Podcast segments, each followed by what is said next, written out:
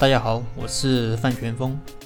在估值中有一个重大的误区，就是净资产等于公司的估值。什么是净资产？这个我相信大部分朋友都知道啊。净资产就是企业的全部资产减去全部负债。如果你见过资产负债表，里面有一部分叫所有者权益，那就是净资产。说到这个净资产啊，可能有的朋友有这样一种观点。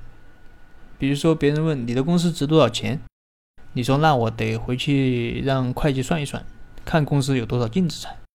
我相信持有这种观点的朋友不在少数，在他们眼中，认为净资产就等于公司的价值。但实际上，除了重资产行业，比如说制造业，用净资产来估值，其他的行业几乎都不用净资产来估值。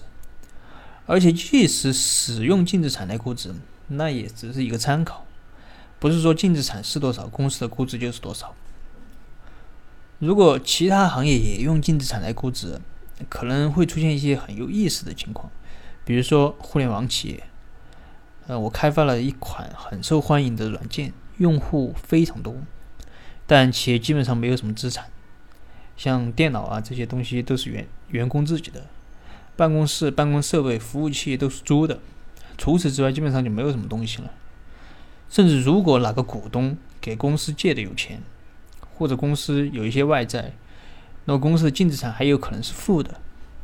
如果这个时候你用净资产来估值，那估出来就是负的。那么这种公司到底有没有价值呢？其实我们按照常理来判断，只要有大量的用户，企业肯定是有价值的。但如果你按照净资产来算，那可能就是没价值的。所以你可以看出，净资产它是不等于公司价值的。有些时候，我们创业者在创业的时候，他可能自己也投入了大量的资金，比如说投了一百万、一千万甚至更多。那么创业者他可能当然的认为公司的估值至少比投入的资金高。但实际上呢，如果我们站在投资人的角度去思考这个问题，可能又会有不同的一个观点。比如说他去投资一家企业。那么投资这家企业，其实就像购买一件商品一样。这个商品啊，不是说卖家，也就是融资方觉得它值多少钱就是多少钱。重要的是，你得看买家他为什么购买你的商品，也就是购买你的公司股权。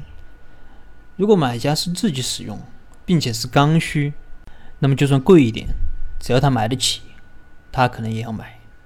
但如果购买商品的目的不是使用，而只是纯粹的投资，那么他可能更关心这个商品能不能涨价，有没有升值的空间。因为这个商品他用不上啊，他只关心这个商品未来能不能升值。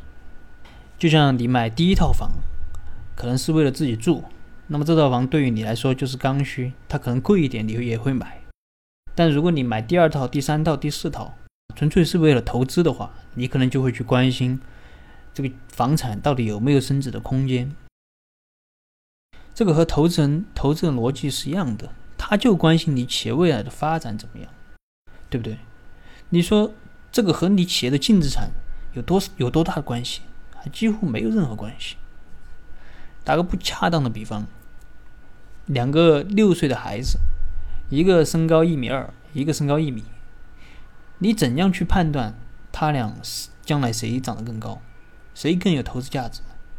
你肯定是从他们的父母身高、他们的饮食结构啊，以及平时锻不锻炼身体这些方面去判断他们未来谁可能更高，而不是说现在谁高啊，将来谁就一定更高。企业也是一个道理，现在的净资产多少，它并不能直接决定将来谁发展的更好。所以，公司的价值不是简单的看净资产就行了。当然，它可能会成为一个参考的因素，但绝对不是净资产就等于公司的估值。好，今天就是简单的跟大家分享了一下净资产和公司估值的一个关系。如果你有什么疑问，你可以添加我的微信或者给我留言，我们再深入的沟通交流。